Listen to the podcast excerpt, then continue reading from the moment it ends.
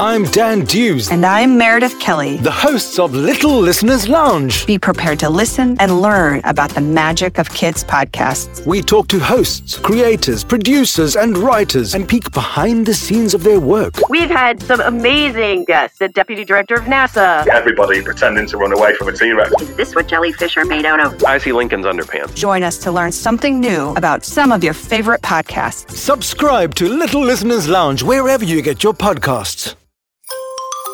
Hi guys! I found a magical shout out book a few days ago. It's really quite interesting. You see, I'll just flip to the back page and it's empty. But when I just say the words Wazakazizi Wazakazoo, these words appear. It says that on behalf of the magical community, it's time for a BKFK shout out to G R A Y S O N. It's Grayson. Wow. Grayson, thank you for your support. We hope you enjoyed today's story as much as we did creating it. Hello there, BKFK listeners. In today's episode, we are joined by. My name's Shakma, and I am 10 years old. I am from Italy and England, half and half, but I live in Dubai. Hi, my name's Ari from Spokane, Washington. I like video games and dogs, and I'm 7 years old. I'm Aurelia and I'm 12 years old. I live in Dubai, but I'm from Italy and England, half and half. Great to have you guys on the team. And now, let's get on with the story. The smell of soup.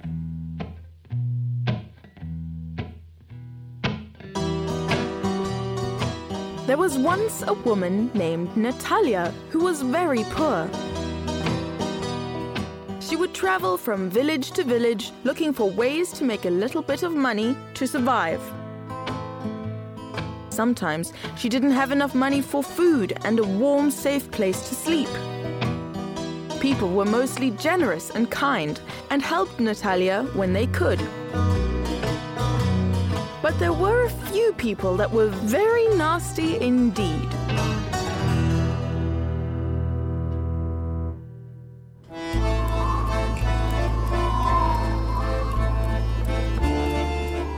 It was a cold winter's evening. Natalia had just arrived in a village called Buratia.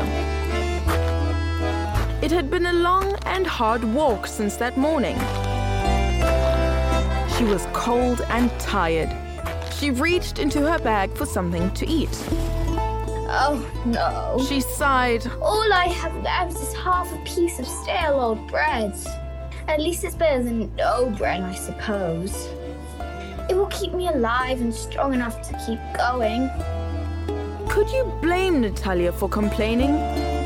We all know we need food to survive, but we also sometimes eat for enjoyment and pleasure. She sat on a rock and began to nibble on the hard piece of bread.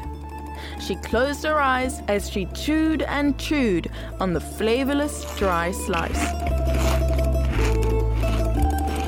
But then she stopped chewing. What's that smell? She said, she raised her nose upwards with eyes still closed and smelled the air. Oh, that smells delicious. She sighed. It smells delectable, scrumptious, yum delicious. She stood up from her rock and dreamily followed the smell, sniffing the air as she walked.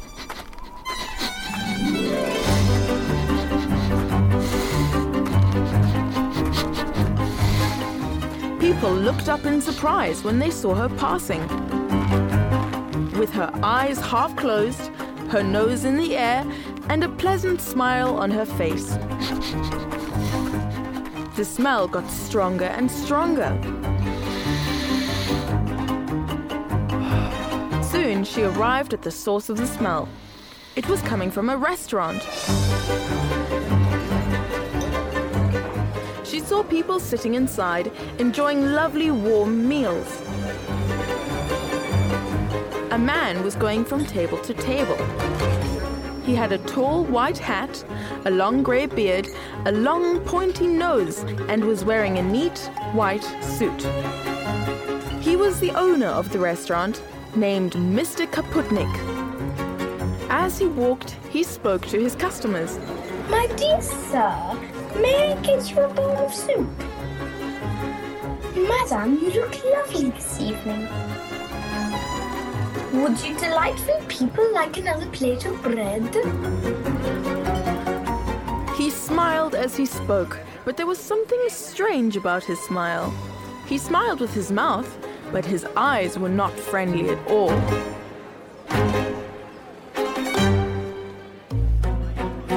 Natalia was again overwhelmed by the glorious smell wafting up her nostrils. She followed her nose and soon found where the smell was coming from. She looked through an open window of the restaurant. Just inside, she saw a warm fire crackling. And on the fire was a huge black cauldron. And inside the cauldron was the yummiest looking soup she had ever seen. She stretched her neck through the open window and closed her eyes to truly appreciate the delightful smell of the soup. She breathed in deeply and then heard a voice from close by. Can I help you, madame? said Mr. Kaputnik, glaring at her down his long nose. Um, I was just admiring your delicious soup. She replied. He looked her up and down. You could see by the sneer on his face that he was not impressed. You are welcome to a bowl. It will only cost you five copper pieces. A sad look came over her face. Five copper pieces was not much for some people, but for her it was a fortune. No, thank you, sir.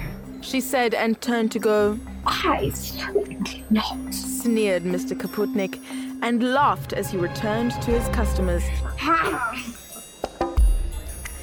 Suddenly, an idea occurred to Natalia. What if I could just catch some of the smell of that soup? My stale old piece of bread. At least it would make my meal a bit more bearable. She returned to the window. She stretched her arm out with the dry bread in her hand and held it over the bubbling pot of soup. After a few moments, she pulled her hand back and bit into the bread.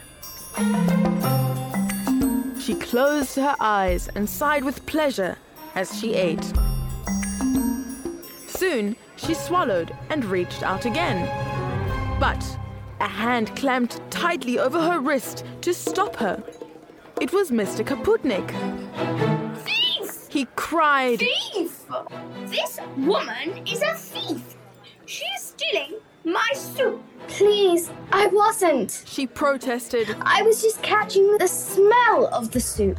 Ugh, what's the difference? He barked. That's just as bad.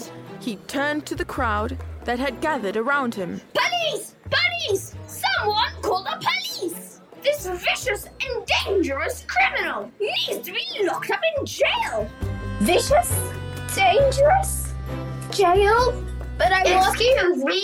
Came a loud voice. Stand aside. Stand aside.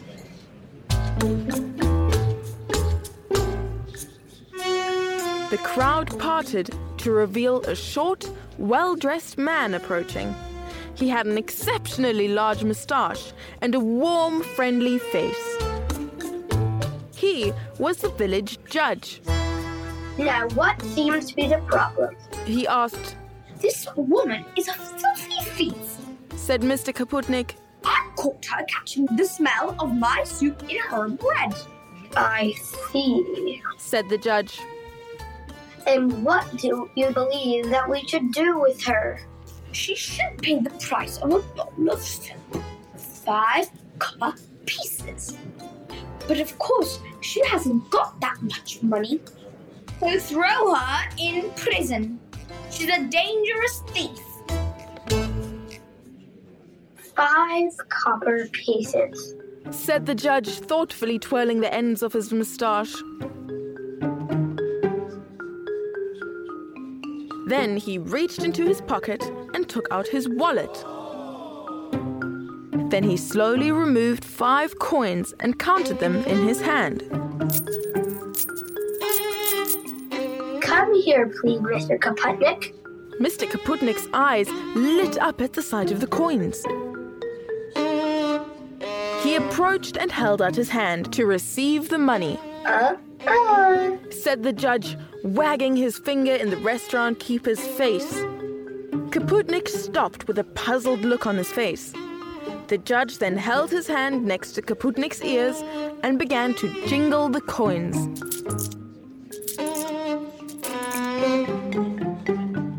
And now the fee is paid.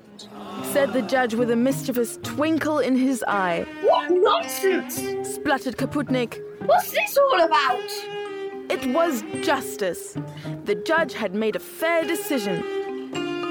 After all, the sound of money is a fair price for the smell of food.